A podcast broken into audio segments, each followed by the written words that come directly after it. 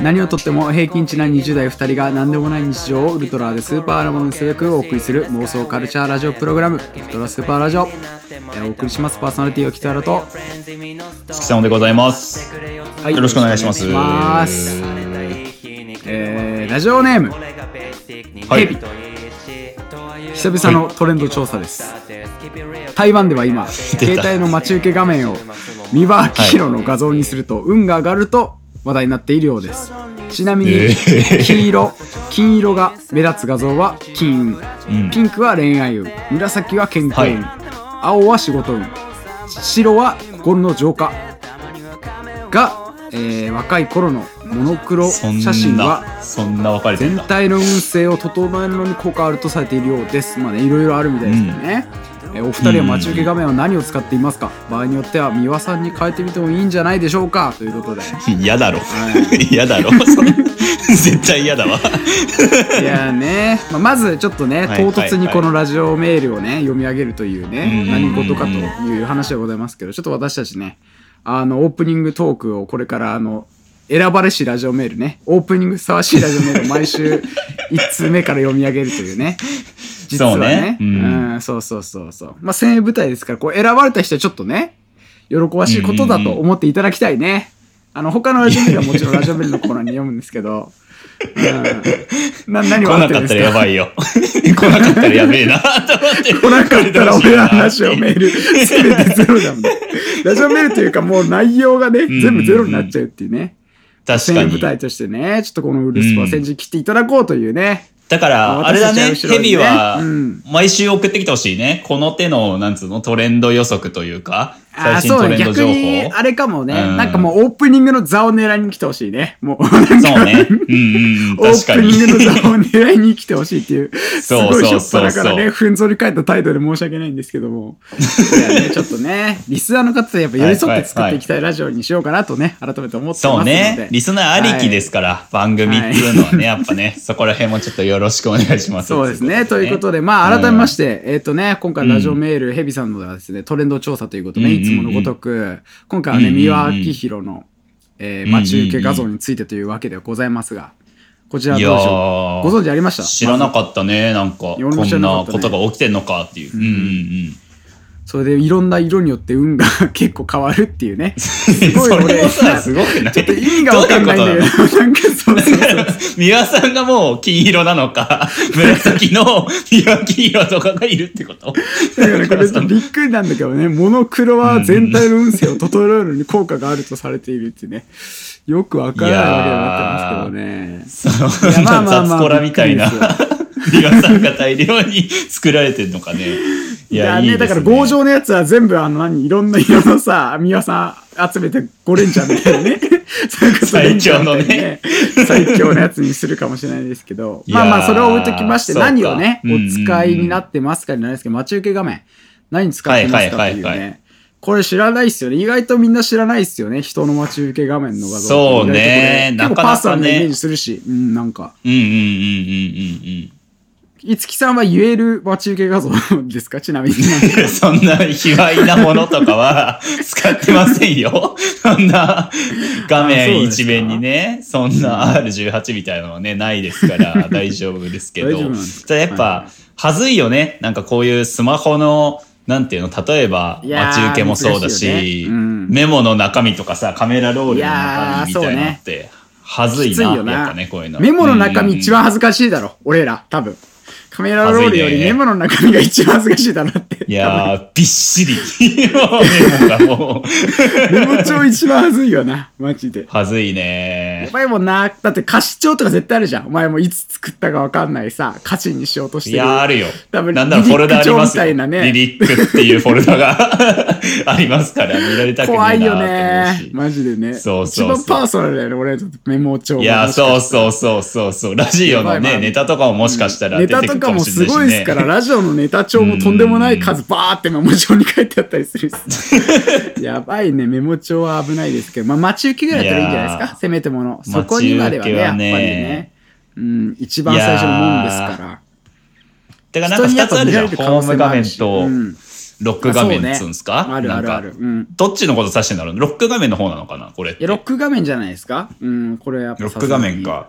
うん。ロック画面は、私は、あの、白地の背景、真っ白の背景に、嘘だろ、お前。あの、うんあ I would prefer not to っていう文言だけが書かれてるっていうね、やつをダセえな使ってます。調子こいてんじゃねえか。メモ帳と同じマインドじゃねえか、お前、そんな。いやいやこれね、はずくて、うんなんて言うんでしょうね。この、私のモットーなわけですよね。あの、メルビルっていう、ハーマン・メルビルっていう、あの、白芸とかで知られるね、作者の、あの、初期バートルビーって作品があってね、有名なこの文言なんですけど、ありますよね。これをね、あの、知らない人が何回かあったんですよ。これ見られる機会がね。それこそあの、いつものウルスパメンバー以外のところで見られる機会がね、だいぶ長いことこれなんで、あったんですけど、あの、いわゆるナイキとかのさ、あの、あ just do it みたいな、そう、なんていうの、うんうん企業テーマみたいなやつだそと、大体思われて、あの、気まじい時間に 毎回なってるっていうのはあるからね。ナイキじゃん、もう、いやねだってもう、しょっぱな。そうそうそう。駆け出してんだら、ぐっと足を踏み込んで、just do it みたいな感じで、ロック紙を飛び越えてってんだろうな。別に自分の可能性を見出したいわけじゃないんだけども。メモ帳にたね飛びだむずい込んだよな。よね。まあ、これはそう、ね。ロック画面さ、一面になんか好きな漫画とかもなんかちょっと違う気がするし、なんか好きなやつみたいなの難しいからさ、で、一回白にしたのよ。真っ白なやつ。ホーム画面とか真っ白なんだけどさ、なんもないやつ。そうそう真っ白なの？けどそそう。で、真っ白だったんだけど、ロック画面真っ白はさ、さすがになんか逆に違うかまし方してるやつかなって思ってさ。う。いやー、難しいよね。うわーっていういや、そうと思ったよ。真っ白だったらもう、キモーとかって言ってたけどね。なんかもう。そうそう。それのリスクをね。難しいですけどそうそうそうそう。いやーね、確かに。でもこの前ね、俺奇遇というか、待ち受け画面のトークになることがあって、偶然友達とかと。あはいはいはいはいはい。うん。で、なんか、俺は結構ね、俺正直ちょうどいいと思う。いつきさんもね、昔褒めてくれましたが、うんうんうん私のロック画面なんですけど、あのうんうんうん中村祐介のね、あの、絵描く人あがはいはいはいアジカンとかのね、はいはいはい夢、まあ、ずっと好きですけど、うんうん中村祐介が描いたオードリーの二人のラジオのこう、絵っていうのがあって、それをホーム画面にね、ロック画面にしてるっていうね、うんうんうん感じなんですけどちょっと隣にあの、タクさんとかいまして、タクさんの、はいはいはい。まあ、全体的にね、緑色なんですよ。なんか全体的に緑色で、なんだこれみたいな。見たことあります？タクさんの。う んないな。ないっすなかな。んだと思います、全体的に緑色で。緑？なんか、え全体的に緑なんですよ。植物かモルイ以外ないよな。何これって。よく見たら、あのーうんうん小ネギの集をいただいたの。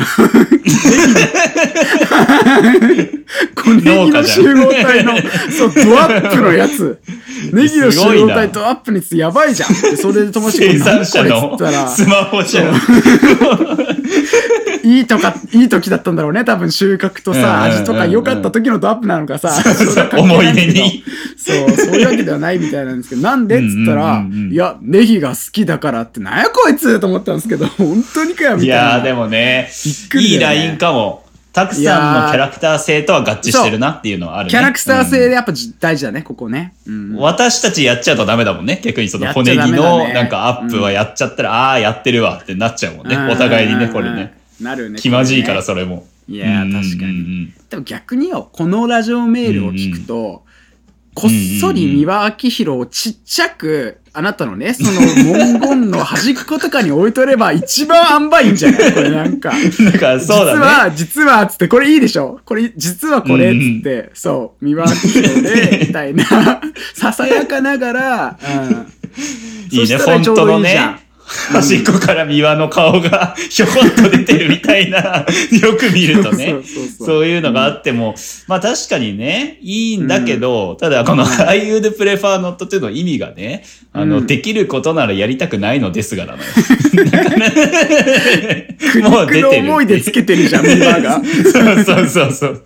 やりたくそなんいのですな運勢あるかわが、かんないもんな。運はね、ありたいのですいません、うん。みたいな感じになっちゃうから。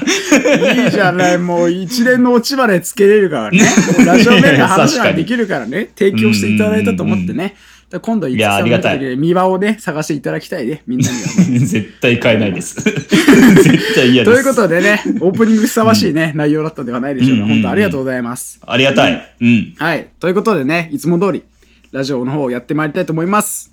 ということで、うん第63回目のウルトラスーパーラジオ。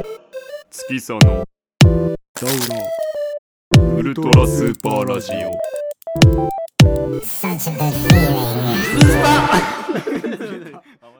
はい、ということで、今週のトークテーマになっております。はい。いおーい。や、いつきさんはね、本当はやっちゃってるんでしょ、ダメだって言われることとかさ、やっちゃいけないってこと、やっちゃってるんでしょ？まあね、皆さんはそんなことないと思いますけども。いやいやいや、うんなんで俺だけ 含まれる人として。ちょ、おかしいな。うんいや。ね、まあ、ということで、ちょっと今週のトークテーマは、ダメだけど、うんうんうん。やっちゃいけないかもしれないけど、やってみたいこと、うんうんしたいこと、というね、うんうんうん題材になっております。はい。てかなんかあれだよね、ささやかなジョーカーの誕生みたいなのを我々は目の当たりにするってことでしょ。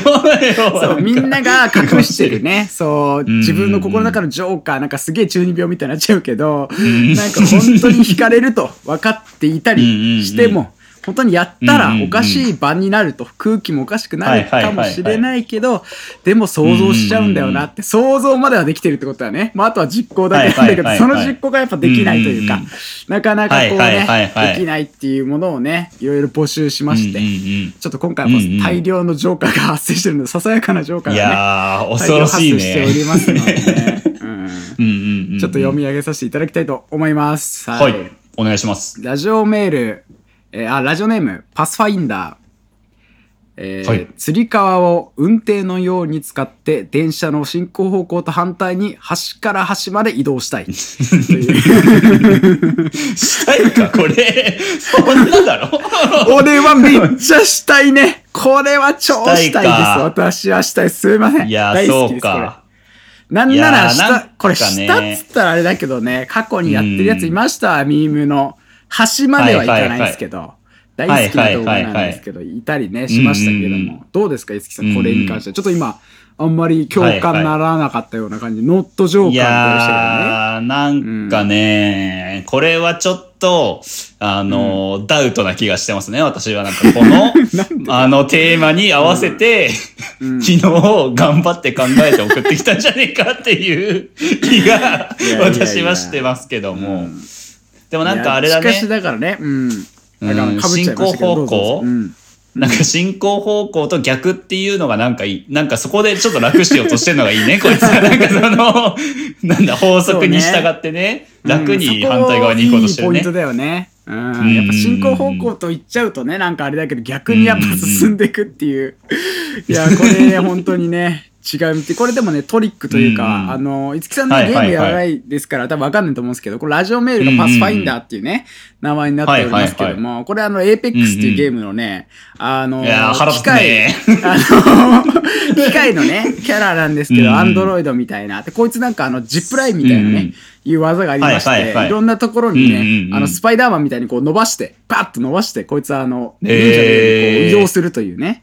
ただこいつだったらこんなこと余裕なんでしょうけどもね、多分だいぶやりたいんでしょうね。はいこのパスファインダーみたいなことを。まあ、でもちょっとエーペックスのネタを入れてきたということで、ちょっとポツにさせていただきます。許しません。残念。いつきさんは許さずということでね。私は、ね、おかむりすごい。いいんだよ、別に。こんなことにおかむりするのよ。逆にお前が取られるぞ。電車でこれで激切りしてたらさ、とんでもないそういうバカったみたいな。やばい人ね。どっちもやべえ、そうそうそう。いいね。いいんじゃない？それやりたいんじゃない？これをやってる姿を見て切れたいっていうんだったら、いつきさんどうなの？確かに。あ、これをやってそれだとしたら、なんかフェアだね。なんかキングコング VS ゴジラみたいなことでしょ？要はなんか。電車の中で、気違いの戦いいやー、許せるね。だとしたらね。いやでもね、この釣り革問題というか、うん釣り革問題っていう昔の話で、うちのね、天使と悪魔のメンバーのとある人なんですけども、やってたら面白い人の方を想像してほしいんだけど、あの、はい一回こうなんかライブとかの行った帰り人もスカスカで、なんかちょっとテンション上がっちゃってて、やっぱりこう、はい走りたくなっちゃうとか、わかります？なんかライブ見終わった後、なんか走りたくなっちゃう。まあ、まあ映画とかもね、あるよね。うんなんかそういうなんか青春もの見た後、みたいな。はいはい、わかりますわかります。結構俺らのメンバーってほら時間ギリギリな人多いじゃないですかなんか全体的に。まあい一とかはあれだけど体的にはね、ちょっと。全体的に言い方は良くないいけど。なんかギリギリの人がねごご想像してほしいんですけどどうなったかっていうのは。はいはいその人がねこうやっぱギリギリにこう電車みんな行くわけですよ、ライブ見終わった後に。でふーってなってテンション上がったまんま、おっとってなって、その釣り革をね持ってあの ちっちゃい体をね全身運動でもう何回も懸垂してんすよなんか。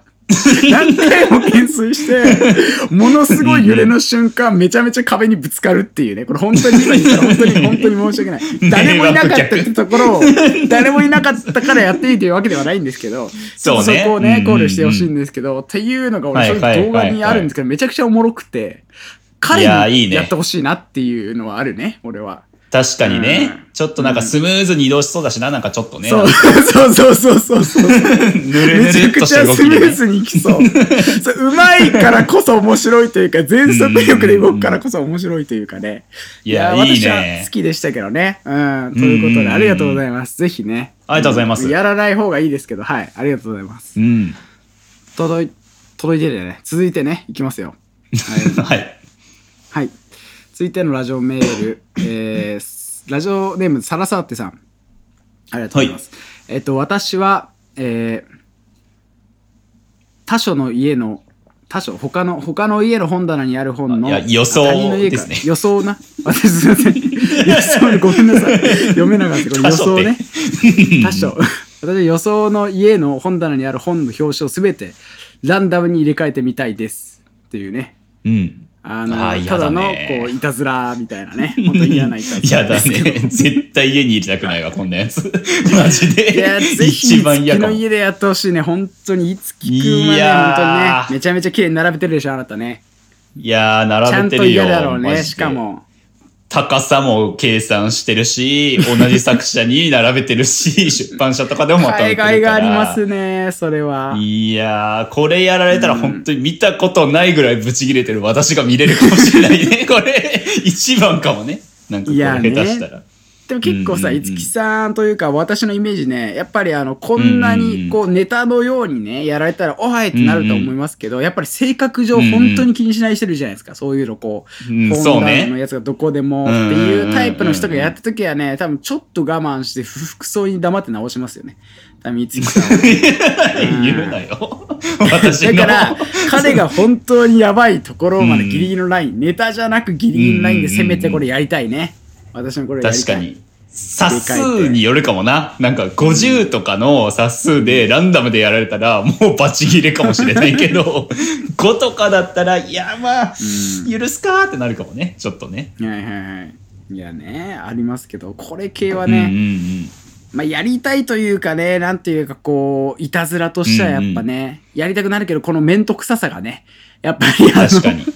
自分の面倒くささと、うん、うまくいかない確率がでかいから、これ意外と多分、そうなんだよね。本当に怒られることが多いし、なんかうん本当に本当になんかこう、微妙な空気流れちゃうっていうね、そうそうそう怖さがあるからなかなかね、そうなんだよな。ベストのタイミングでやりたいね。いやー、やってほししくないけどもね、ちょっと余計なね、悪知恵をね、こいつらに与えてほしくないのよ。本当に。さらにこれを助長するような回答になっちゃってるのそうでね、申しそうそう訳ないんです。こいつらはやる可能性あるからね、本当に。ジョーカーを生むなって現実にね。うんうんね、そんな、続いてのね、ラジオメールもちょっと似たような雰囲気がね、あるんですけどね。はいはいはいはいはいあとりあえず、ありがとうございました。続いてもね、あありがとうございますさせていただきます。えー、ラジオネーム、さささささん。えー友達の家の冷蔵庫の中にあるペットボトルの飲み物すべてそこに1センチくらいだけ残して帰りたいです。あー、はいいるなー。これいる。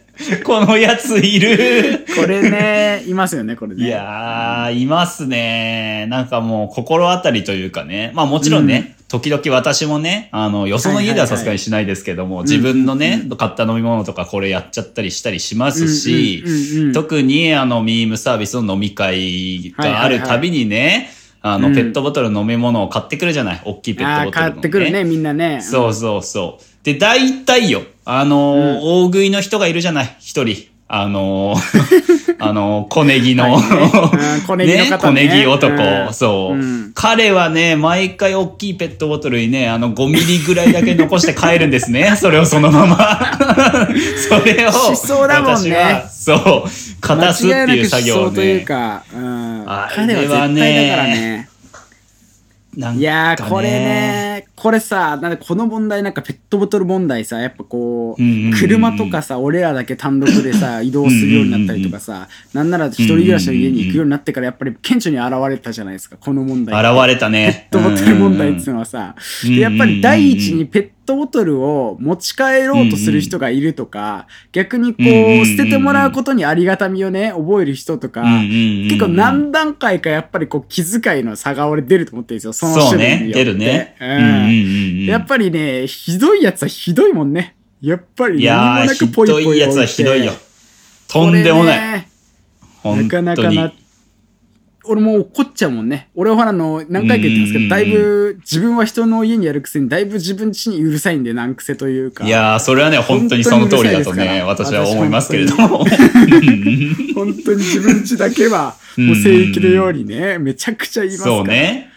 んそうね。本当それはね、申し訳ない気持ちはありますけども。やっぱちょっとこれはね、みんなでも俺はこれまあやられたら嫌ですけど、やっぱりちょっとうんうんね、うん。あの少しネタとね、慣れるぐらいのこうんうんううん許容を持ってほしいよね。やっぱ無意識のうちにやられちゃうのが一番これね、きついんですよ。当たれないし。そうなんだ。なんかそうなんだよ、これねこれって。当たる自分がしょうもない。さすがの俺でもね、うんうんうんこの1センチペットボトル問題は、あのね、うん悩むね。1センチペットボトル問題詰めれないなのさすがにこれではそう。ちょっとね。そう。難しいね。前なんかちょっうとんラジオでは話してないですけどね。なんかこう洗濯機の中に偶然にもその友達の、なんて言うんだろうな、うんこう私物の紙みたいなものが入っちゃって、洗濯し終わったら紙ってバーってなってた時、結構ムカーっとはきましたけど、やっぱりこう我慢しなきゃというか、その中よりもやっぱ特にさ、飲まなきゃいけないじゃないですか、うんうんうんこのペットボトルって。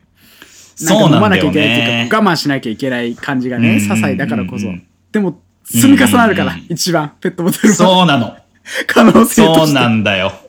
これってうん。すごいしかもよ。うん。ペットボトルは正直これマシな方なのよ。やっぱ被害者というか、この被害に遭う機会がね、多い私から言わせてもらったら、ペットボトル全然マシ、まだ。一番ひどいのは、缶なのよ。酒の缶。見えないから、本当か、これに。ね。そう。これ潰すわけですよ。綺麗に出ないしね、なんかあんまりね。そうそうそう、飲み会の最後にね、絶対ね、帰った後私は酒の缶を潰す作業があるわけですけれども、置いてあったもののね、潰した瞬間、ピュッつって出てくることがね、多すぎるのよね。そう。あれ、自分の服とかかかってきた時さ、もう最そう悪だからね。そうそう本当にそう。そうなのよ。だからね、これは本当に、やっぱ我々のね、このポッドキャストもそうですけどね、やっぱ被害者の方は、やっぱ声を上げた方がいい。これは絶対に。うんうんうん。いや、でもやっぱ意図的にね、なんか大量の量やりたいけどね、逆にペットボトルに綺麗にこう何？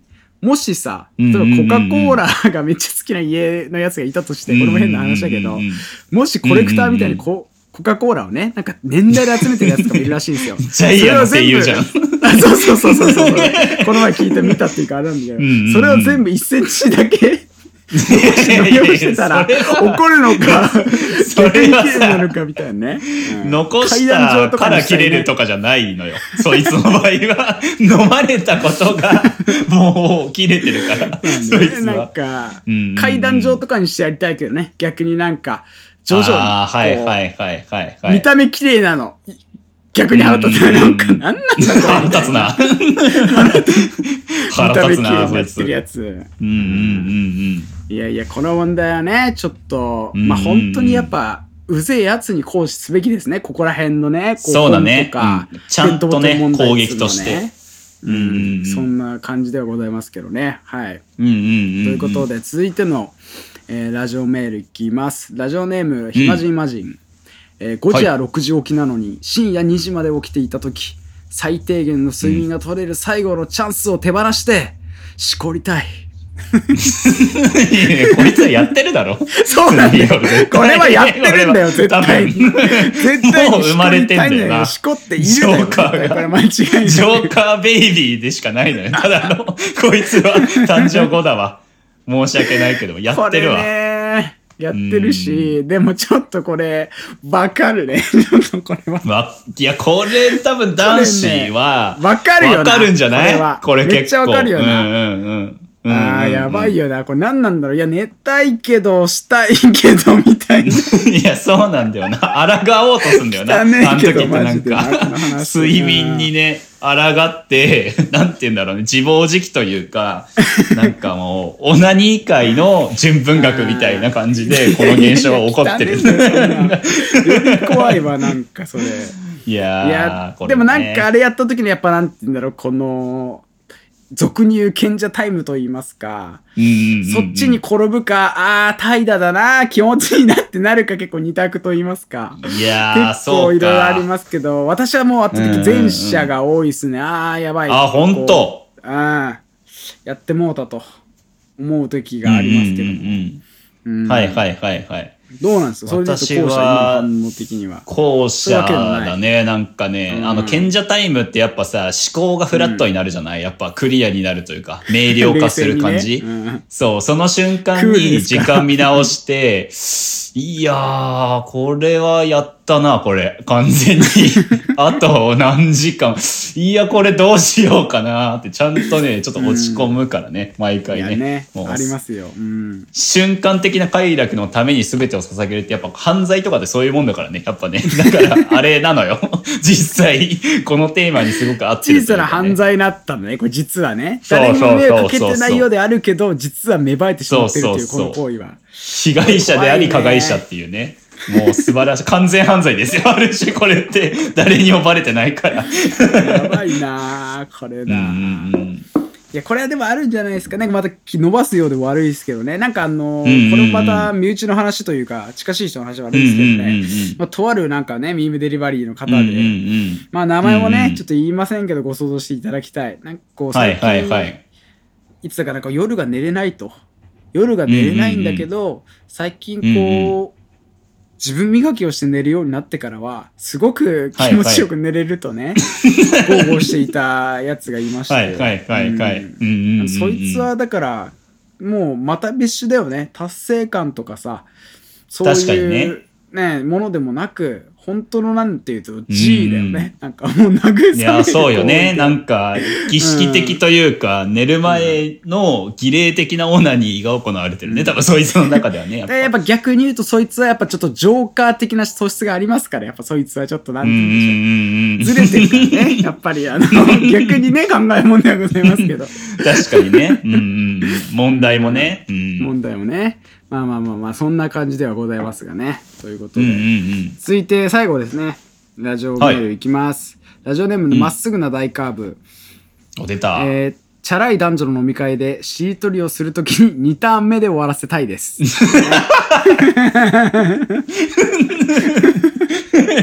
いいね。俺らがずっとやりたかったやつね、こういうことね。いやー、すごいな、こいつ。やっぱ。この手のさ、持ってるな 飲み会のさ、このぶちかましてやりたいオタクジョーカー話さ、どのぐらい時間してんだろうね、俺ら現実世界で何時間してんだろうね。確かにね。人生生きてるね、随分と。換算したら。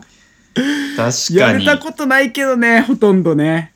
取りてかね繕うので多分ね精一杯だもん、なんか。こいつもこんなね、しりとりがある男女のチャラい飲み会なんて行ったことねえんだから、多分、まっすぐな大カブも絶対に、今後行かねえし、多分こいつは。そそうう。一生このままで死んでいくんだよ、こいつは。カーブ曲がったまま。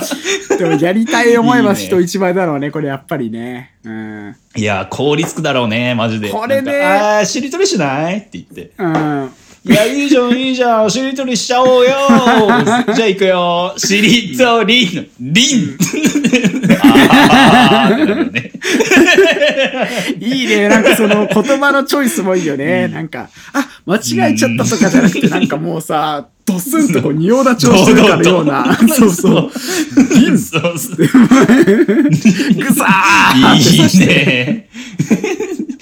な圧倒されるだろうね、周りも。も。そうね。素晴らしいね。でもやっぱそれが見たいかどうかってめちゃくちゃさ、なんかもう人のねうん、キモさにね、あの、測りを、確かになんかこう設けますけども、大好きですかね、私、こういうことが。したすぎて。大好き。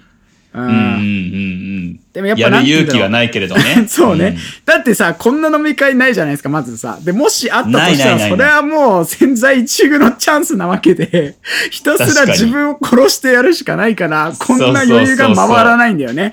だからきっともしかしたら、チャラ男たちの方がやってるのかもしれない。こんな、見たいや、確かにな。ね。しか、も、意外となんか私たちだけがこうやってね、なんか、うわ、気まずくなりそうだなって思ってるけどもはい、意外とやっぱチャラい、チャラ系のというかさ、なんか結構アッパーテンションの方々って寛容じゃない？こういうなんかものにね。うん。だから意外と、おいおいで終わるかもね、ちゃんと。なんかそれをやっぱり全て吹き飛ばすぐらいのワードで攻めたいね。うん本当にこう、仁王立ちしてね。な。リン確かに。なんか本当にね、それ、まさに凛とした症状っていうのはそういうことでございますけどもね。いやいや、落ち着けなくてね。う んあのてな感じで、でもね。ね、うん、皆さんから寄せられた、このね、うん。ちょっとささやかなジョーカーメールいろいろありましたが、やっぱりね、みんなもね、心の中で思ったりするっていうのはね、しかもなんか共通的になんか分かるなっていうのやっぱあるってことはね、大変にあるんでしょうね。やっぱこういうのみんな我慢して生きてんだなとそうだね。改めて思いますけど、まあね、終わりましたけど、あの、個人的な何かこう話してるは中でもいはいねはいはい。あればぜひお聞きしたかったんですけどね、いつきさんのまあジョね、ーカー。だから、うん。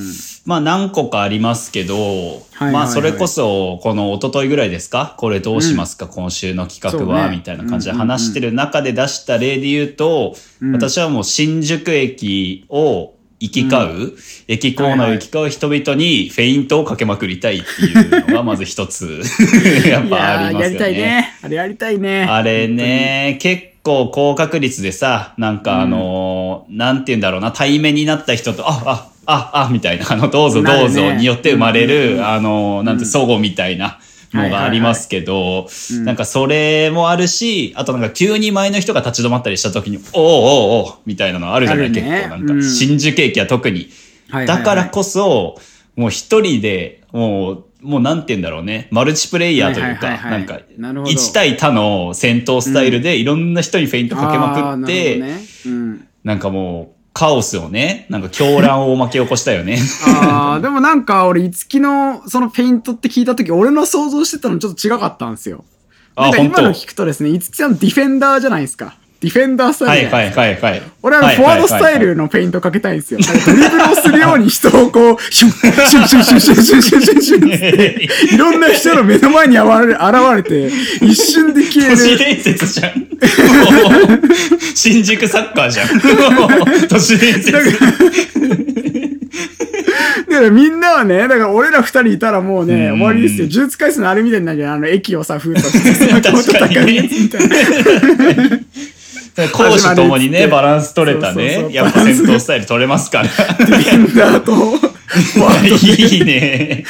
いいね。素晴らしいいや、俺はだね。からそれ、なんかいるじゃん。確かにこう、そそくささ、急いでる人は確かにそれっぽくなるけど、やっぱもっと異常の速さ、なんかこいつ、キレがめちゃめちゃいいな、みたいな。もうドリブルをするようなさ、ステップで行きたいのよ。なんかこう、シュン、そうそうシュン、シュン、シュンって。なんなら本当に残像みたいな感じで左右に動きたいよね。シュシュシュシュシュシュそれやりたいんだよなこいつ見えねえ。どっちにいるんだっていう状況。でね、立ち止まったと思ったら、ドンと目の前にね、そうそうそう唐突に人の波に抗いを現れるね、男もいるわけでしょ。そうそう。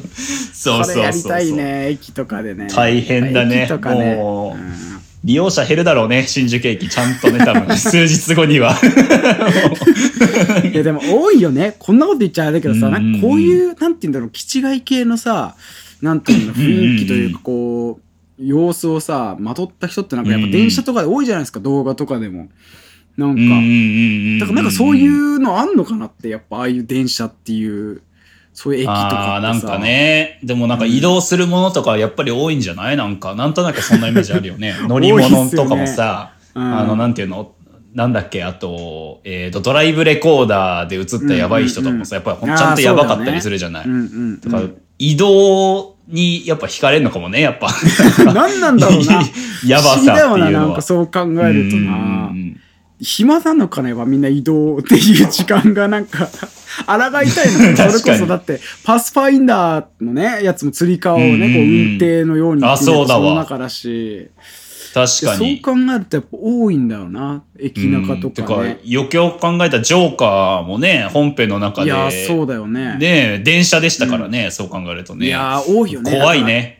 怖いね。だからこれ危ないかもしれない、うん。もしかして今気づいちゃった。これ結構やばいかもしれない。これの目って本実は。当に生まれてるかもな、このコーナーで。テロとかそういうさ マジでそういうのに結びついていっちゃう可能性あるな、うん。こんなこと言うのあれだけど。確かに。怖いね。おバカなね、範囲内で収めてほしいなっていうのはあるね、やっぱこういうのいやね。ねそうだよね。だって、あれだもん、なんなら、ちょっと何個かあるって言ったじゃない ?2 個目に考えてたもんね、やっぱ乗り物だったんですよ、私、ね。うわーマジっすか。あのータクシーあるじゃない？はいはいはい。あのーで、タクシーに乗るわけですよ。まずね、うん乗って。うんうん。うんで、ちょっとテンション低めというか、ちょっと暗いね、はいはいはい。表情で乗って、うんで、まあ目的地を言うんですけど、うんうん。その目的地がもう山奥ね。あの、誰もいない山奥に行って、逆に。で、うん。目的地に着きましたと。で、うん。着いて、で、着くまでの過程でちょっとこっそり隠れて、あのーこっそり隠れて。タクシーのシートびっちゃびちゃにして 隠れて、なんかペットボトルの水かなんかで、びっちゃびちゃにして、でお金払って、降りて、普通にそのまま、なんか闇夜に消えていくっていう。そこが一番怖いね。確かにそ うそうのそう。いやそれは恐怖だいやタクシーの運転どっち？にそういう体験でもどっち？多そうだってなんだよそう考えると。お金払われてるしなっていう。そう。何が本当に何がしたかったのか本当に分かんないことってそう怖いよね。そうそう。マジでね。うんうんうんいやー何なんだろう。しかもそれをやっぱりさこういうメール見てうんうんうん。やりたいっていうのもみんなあるんだろうな。そういうのやってみたいっていう確かにな。怖いな。よくないないやでもなんか俺今思ったんですけど乗り物って比較的こう規則性があるじゃないですか。なんかその時間が決まっていたりとか。でその中にね。なんて言うんだろう人が存在していることが俺不思議なんだと思っててなんかルーティーンっていうそういうなんか時間の概念がすごいね決まってるのにある種こう感情を持ったさ人がいるということはそこにちょっとなんて言うんだろう変化を投じることでものすごいこう何シュールさが生まれるというか。まあなんねか。そういうのがあるのかなとかね思いますしかも満たしたい欲求をよりね、なんか、なんていうの、うん先鋭化させるのかもね。やっぱそういうなんかダイヤが決まってるとかさ、そういうなんか調和を、みカオスってやっぱそういうものだからさ、やっいぱ自然の設備かもな、やっぱ。やばいもの気づいちゃったかもしれないですねこんなくだんないから説理をちょ確かに。っと怖いね。だから気をつけた方がいいかもしれないです。自分のこのうん。したい欲求がその先どんどん芽生えてったらどこに集結するのかっていうねそう。怖さをね。だから、だからこそ律してね、皆さんちょっと生きていただいてね。まあそのはけ口として我々が私たちも特にですねけどね。そう、うん。機能してもらえれば、まあいいのかなと思っておりますので。やばいじゃないか。だったら俺らも一番やべえです、うん。まあまあということで確かに。ねはいということで今週のね、トークテーマでございました、えーありがとうございました。ありがとうございます。月さのウルトラスーパーラジオ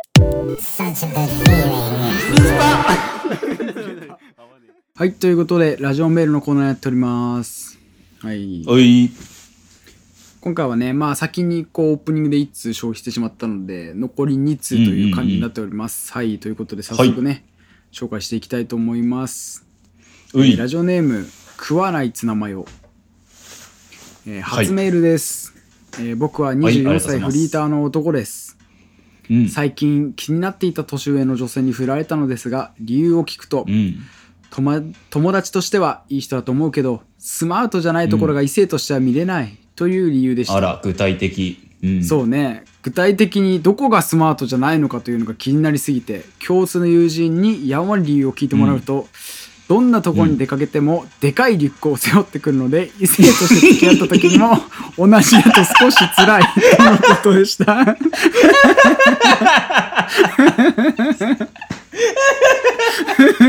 めちゃくちゃ面白いじゃん。おそらく僕は人類で数少ないデカリュックで振られた男です。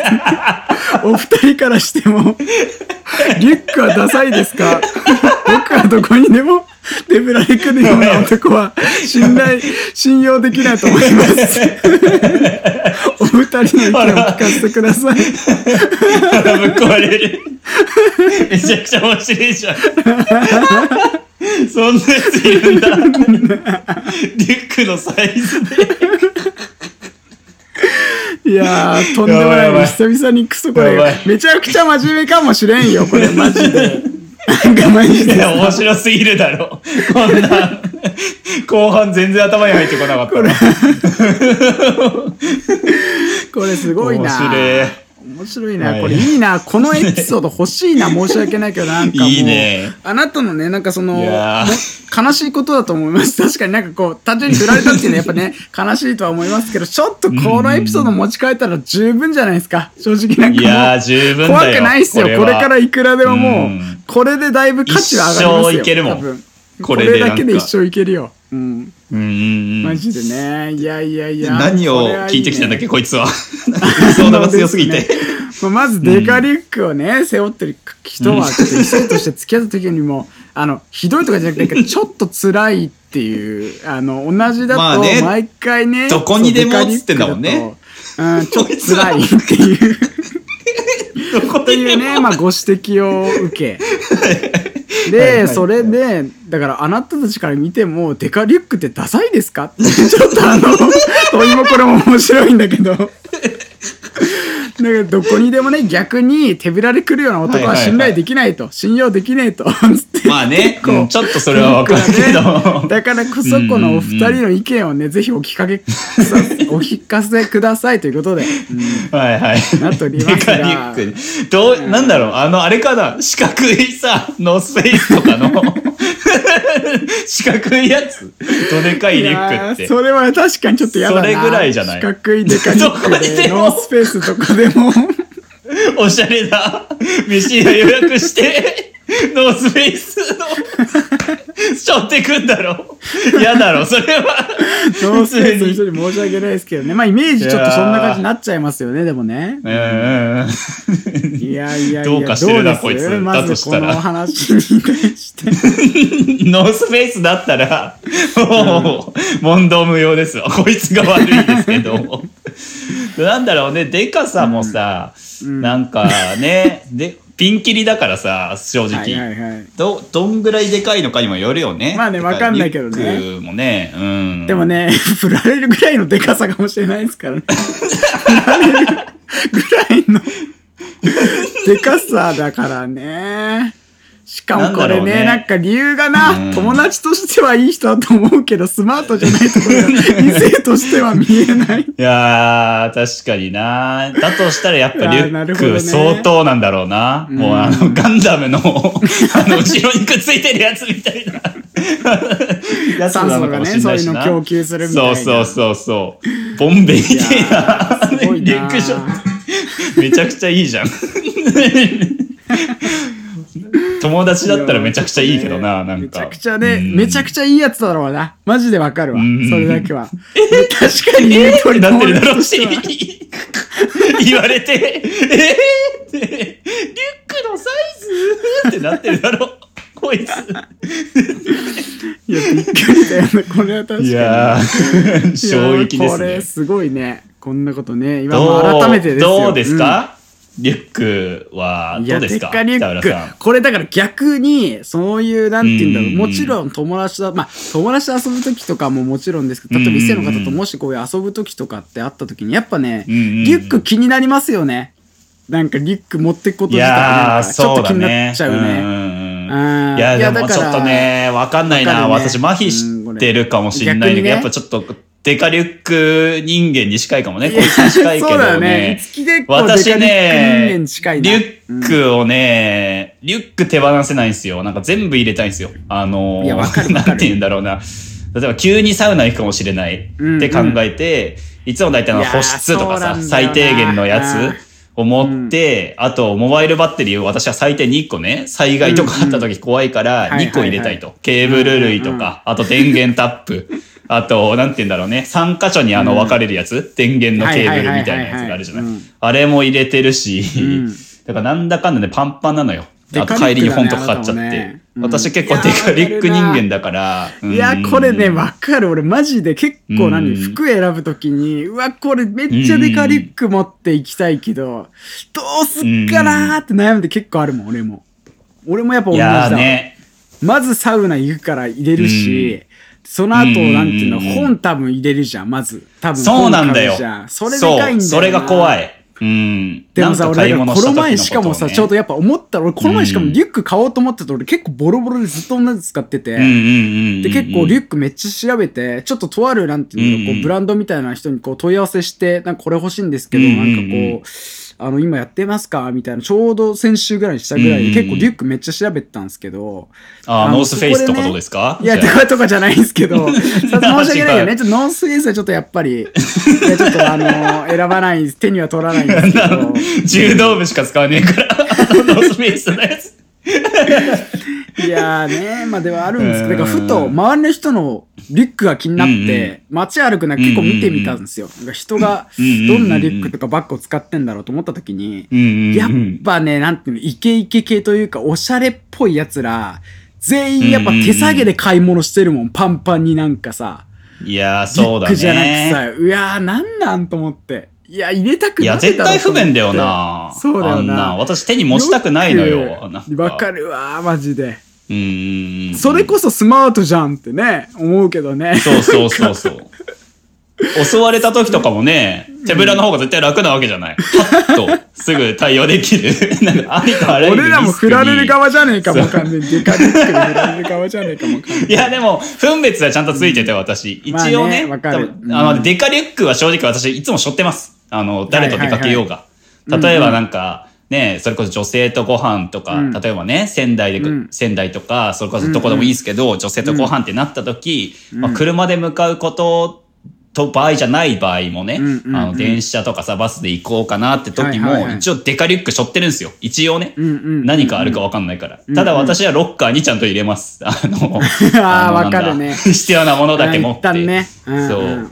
だからそこなんだよね、結局スマートさって。多分こいつが振られてるのは デカリュックだけじゃなく、いう。うんそう、容量の悪さ、起点のなさが、結果的にこのスマートじゃないっていう判断に。寄り添ったと思ったら 急に叩き落とすな。リュックのように背負ってあげたと思ったら、急に逃げちゃいましたよね。だから起点だよね。だから多分この人の、だからそれ以外もありそうだしな。なんかデカリュック背負ってるこの人のなんかいや、スマートじゃこないとこ。れさ、いや、めっちゃもう、なんか俺、うんしかもなんか、知り合いの女性の知り合いの話で、なんか知らないけど、リュックかなんかの話になった時に、うん逆にバッグを持たねえやつは嫌だって言ってる人もいたのよ、知り合いの人で。ああ、そうなんだ。そう、なんかこう、。なるほどね、うんみたいな。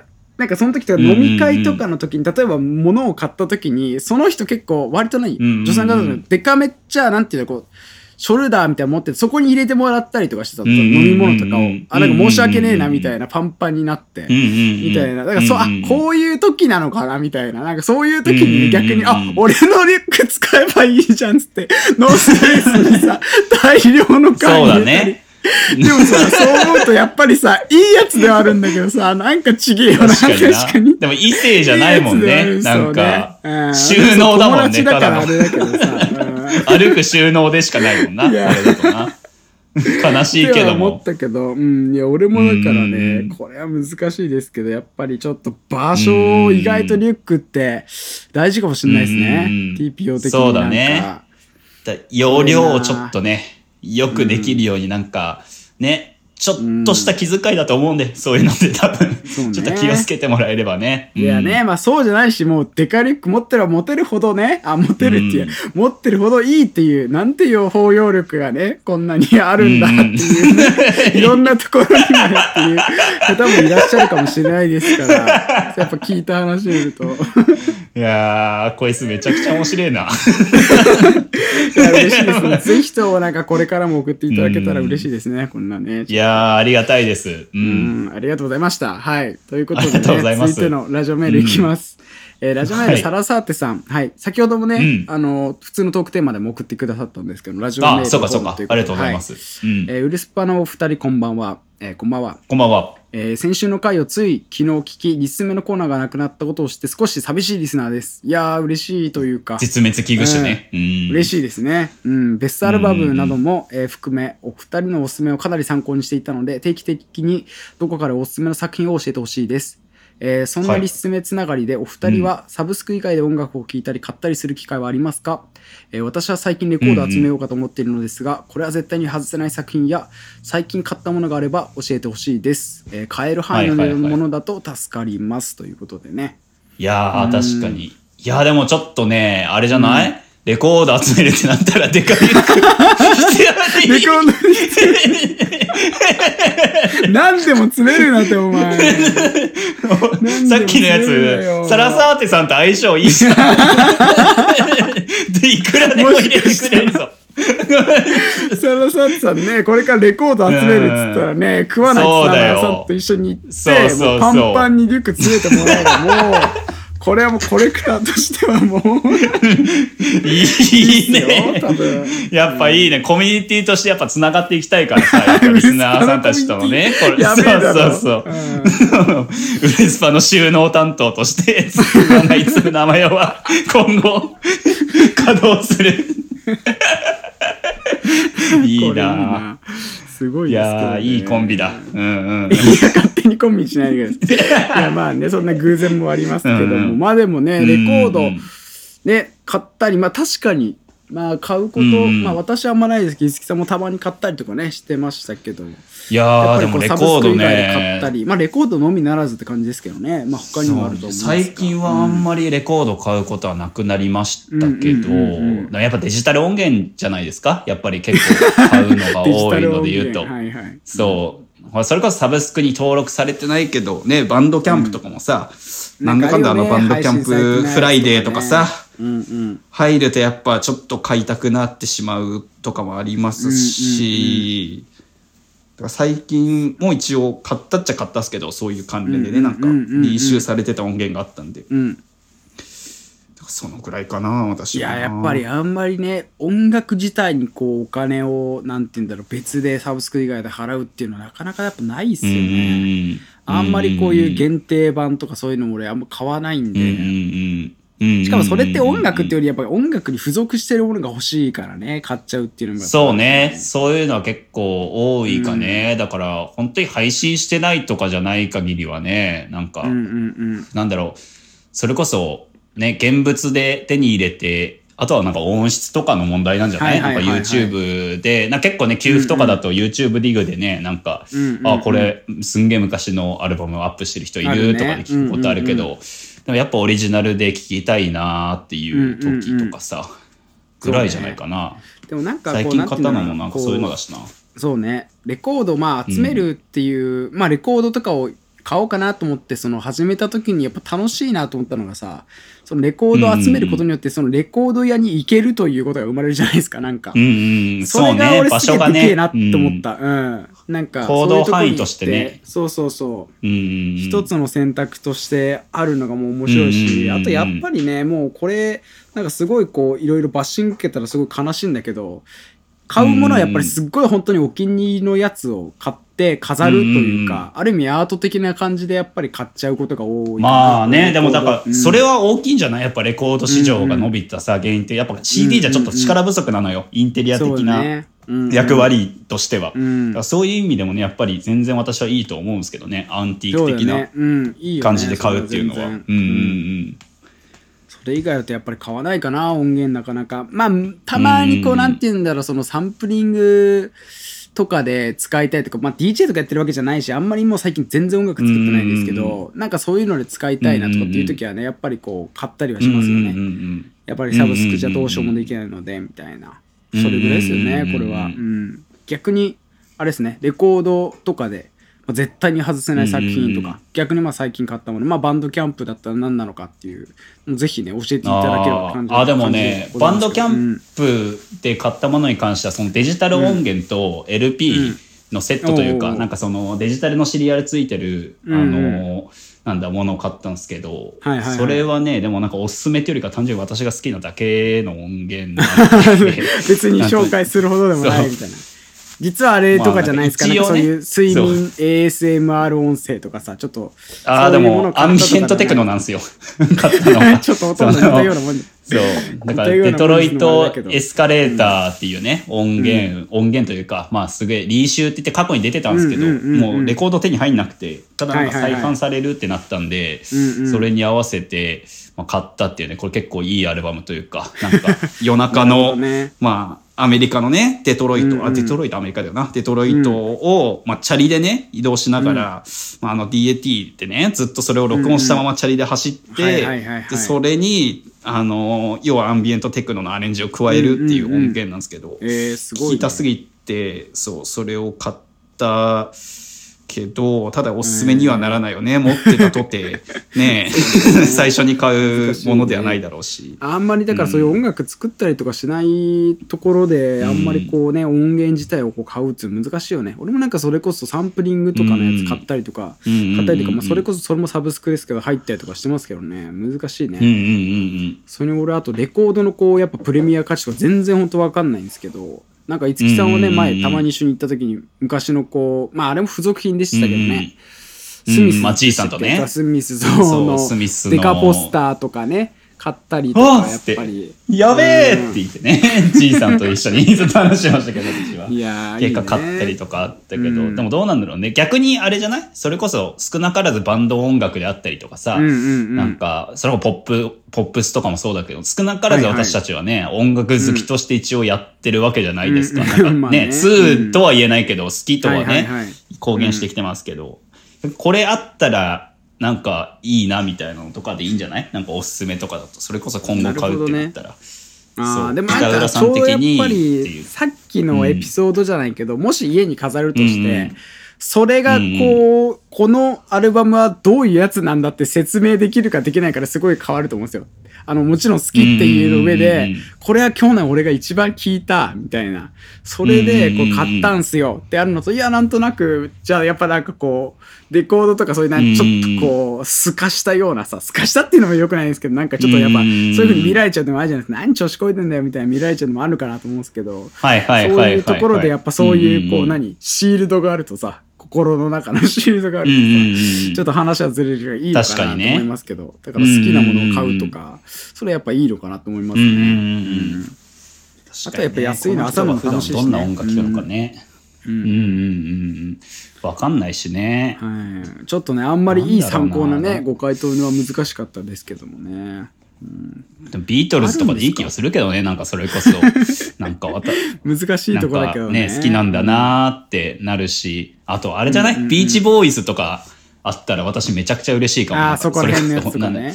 タイプとかの話に近いけど、なんか仮になんか気になってる女性の家行って、なんかレコード集めてるんだよねって言って、でなんかビーチボーイズのペットサウンズとかあったら、お、やば、最高っていうあれは風になるか？もな。の、ミームデリバリーのサムネで実はね、いろいろこう、いろんなさ、あの、うんうんうんカルチャー要素を散りばめて、いろいろこだわって作っていただきましたけど、あの、ついてあの、プロディジーのあの、アルバムプロディジー あの、カニちゃんのね、うん、ちょっとぜひ見ていただきたい。いやビビるわこだわったところですからね、私たちあそこは。初レコードプロディジーか。いいな逆いや、それはそれででもね、なんか、なんだろうね。何かのきっかけにはなりそうだよね。なんか、なんか、初レコード買ったんだって言って何買ったんすかって、あプロディジーって言われたら、おおプロディジー いいよな。うんってなるかもな。うん。面白いね。ぜひね、見てほしいね。うん私たちのこだわりを詰めたあのサムネイルの。誰もプロディジーに愛着ねえんだから、そんなに、そもそも、なんかプロディジーあったらおもろいなって決めたんだ。カニちゃんのやつがいいからね、あれね。そうそうそうそう。あの、優勢がね、一時期あの、カニ座の優勢って言われたね、メタも含まれてますからね、あれはね。そうね。そうね。いろいろなね、ね意味合いがね、内包されてますね、あれやっぱは、ね。オアシスじゃなく、プロディジーですからね。やっぱ私そそうういう感そうそうそうじですから。。我々はね。うんう。うんんなんかそれはプロディジーに申し訳ない気もしますけど、まあもちろんいいね。あれですから。うん。まあね、ねいいアルバムですから、ねちょっとね。ううんん。ございましたが聞いてくださ。はいということで。ということで、うん、ありがとうございます。ということでね、今週もラジオメールありがとうございます2つということでね、ぜひともね、また送っていただければと思いますので、はい。よろしくお願いいたします。うんありがとうはいということで、今週のラジオメールのコーナーでした。ありがとうございました。あどうした。月さの。ザウロウルトラスーパーラジオ。Such a good feeling. いやー、いつきさん、最近、どうよ？どうだと思うよ！いやー、多分ね、あれでしょ？ん。なんかあの、とうとう前澤さんに触発されて、本気で宇宙目指すとかでしょ、なんかエピソード。地道だないあんまいないから、個人発表するで。とかじゃないんすか？いないのよ。個人で宇宙目指すやついねえんだから、基本。聞いたことないかだからら。そこまでなーっつって宇宙兄弟いやールルルルーね感じになります財閥だから、だとしたら私。財閥の長男じゃないんだからさうん。ではなでくは、なくはいまあちょっと、うん。まあここ最近、まあ先週の話なんですけどね、これに関しては。はいはうん。えー私ちょっと仙台でね、ちょっと動いてる日がありまして、ちょっとなんだかんだね、まああの、まあ社会的なね、活動をはいはい私もしなきゃいけないな、なんつってね。そうそう。それでなんかちょっとね、ちゃんとしたね、やつをしてたんですけどね。はい ちゃんとした予定でちょっと動く日があって、そう。だいぶなんかオブラートにつってますけど。まあちょっとねお仕事を探しと言ったらあれまあお仕事とかね、うんそうそうそう。みたいなまあその関連のやつでちょっと会わなきゃいけない人がいてですね、それでちょっとその人と会って、で、それで終わって、はいはいで、ちょっとね、場所がすごいね、中途半端なところだったんですよ。あの、んうん駅とかでもなく、その、最寄り駅もそんなになく、みたいなねうんうんう。んあ、それこそ、まあ、泉とかね、そっちの方って言ったらねあの、宮城県住んでる人だったらわかると思うんですけど、なんかそこら辺で、いや、これやばいなと。ちょっと地下鉄までね、歩ったらだいぶかかるし、ただこれで乗って、で、終電も近くてね、その時ね。私が帰る時に、やばいやばいっつって。で、どうしようって、タクシーに乗ったんですよ、その時ね。あの、もうどうしようにも間に合わなくて、まあこのままだと。うんそう。で、今からね、次の日帰るっていうのをちょっとね、あの、予定的にちょっと厳しかったので、その日が。だからもうタクシーに乗って、うんで、ちょっと、あ、じゃあ、ちょっと仙台駅までって言ってね、乗ったんですよ。うんはいはいはいで、ちょっとこのエピソードがね、あったからこそ、そのさっきのタクシーの話をね。あー 出てきたんだろうねそんな忙しいのによく思いついたらお前そんなことそうそうそう。思い出してね、昨日ね。うんうんで、で、その乗って、すぐにね、はいはいなんかその運転手さんの方がもうミラー越しに私の顔見て、あみたいな。うんあうんうん以前もね、お乗りになったことありますよね、みたいな感じで。そんな芸能人みたいなそうそうそうそう。で言われてね。ウルスパさんの そこまで違うそこは出ない あんまね、メディア露出ね、顔してないんで、そこはなかなか難しいとは思いますけども。そこは違うんですねうんそうそうそう。で、なんか見たら、よくよく見たらね、そのタクシーがその、もともと住んでた場所の、に会社があるタクシーだったんですよ。あの、あー私なるほど。のね、うんうんうん。住んでた場所の最寄り駅から歩っていく途中にあるタクシーでるほど。うんうんうん、で、誰かを送った後に、その、多分そのままの流れ、帰ってる途中に私が止めて、で、それに多分乗ったっていう流れだったと思うんですけど。う、んうんリーダーも乗ったことありますよね？って言ってて、ええあ、そうですかね？みたいな。その時ちょっと、うんまあそうだその降りた後にね、そのタクシー会社だったってことで気づいたからうんうんうんうんう、ん。その、わかんなくて、あ、そう、人違いじゃないですかね？みたいな。言ってても、なおずっとね、話してる。いや、前にも乗ったと思うんですよ、みたいな。なんか、あれですよね、あの、なんか食品の会社さんの、なんか、すごい、あれですよね、なんかオリジナルのね、何でしたっけ？あの、海藻かなんかの、なんかパンみたいな作ってる、みたいな、言われて。すごいあオリジナルだなそれうんなそうそう。すごいなと思って。うんオリジナル商品、海藻のパン、え？まあまあ、でもなくはないか、みたいな。やってたの？いつか 海藻のパンいや、海藻パン、いや、でもし、おや、わかんないっすね。って言って、全然わかんないっすね。みたいな。言いながら。でもずっと質問みたいなのされるわけです。はいはいはいあ、でも、あれ、あれ違いますかね？みたいな。その時にちょっとニット帽かぶってたから。なるほどいや、でもなんか、ね、あれですね、坊主ですよねみたいな。あ、あれでも坊主だったな、みたいな。坊主。だった。うんあれ？みたいな。なんだこれ？みたいな話をしつつね。で、降りて、あれなんだったんだろうなみたいな思いながら。うんまあ新幹線乗ってね、そのまま降りた後うんうんにうん。間に合って。で、新幹線乗って、あーって思って乗れたんだけど、いや、なんだ、海藻パンと坊主ってたなみたいな。そうそうそう。なんだろうって思って、はっって、気ちょっと思い出して、私が。思い出してすごいな。あのー昔というかね、その当時、そこら、タクシーとかね、よく、なんていうの、終電ま、終電後とか、始発前とかに、はいあの、タクシー乗って、あの、移動をしてた時は結構あったんですね。あの、どうしても乗らなくちゃいけなくて。で、家の前にそのタクシー呼んでとかも結構あったんですけど、その時にね、私もちょっと仕事とかがバタバタしすぎて、もうストレスを発散する場所がなかったんですよ。で、その時の私のね、まあ、ささやかな一興というか、なんなら本当はね、こんなことやったって何の意味もないんですけど、その、タクシーに乗って、乗ったら、もう、知らないね、存在しない人物になりきって、でそれでずっとタクシーで、その場所まで行って話すっていうのをね ずーっとやってたのよ。ふざけんな、お前、ジョーカーじゃねえでか。か。だから、場合によってはね、確かにやってたの。体育教師が、体育教師の設定で行こうとかね。例えばなんか、なんか息、息子がいて、とかっていう設定で話そうみたいな。なんだかんだ喋ることになるじゃん、タクシー運転手うんと。ねで話すこともねえからそういうのやってたわけですよ。で、思い出したらね、確かに私は、あの、何されてる方なんですかって聞かれた時に、うん何も思いつかなくて、あの、あ食品会社 で、あの、商品作ってて、みたいな。お、あ、そうなんですね、って言われて、うんで、その時にね、あの、乗る前、家を出る前に食ってたのがはいはい。たまたま改装で、で、何作られてる方なんですか？って、メカブ食っててね、うんその日のねうん、あの、早朝にね。で、うん。メカブ食ってから乗って、何作ってるんですか？って言われた時に困りすぎて、ああ、あれですね、あの、あの、改装、改装の、改装のあれ、あれですね、あの、パン、パンです、みいたいなやいやいや、のをパンですじゃないんだ言っよ。たなって思って、やばいじゃん。って思って。もうめだからちゃくちゃ覚えてるじゃん、そいつだって。そうもう、だから海藻パンの人申し訳なく思ってさ。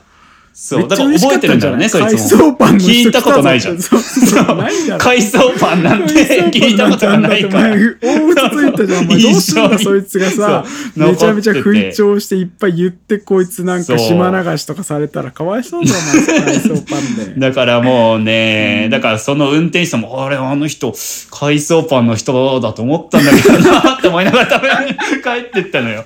その日ね。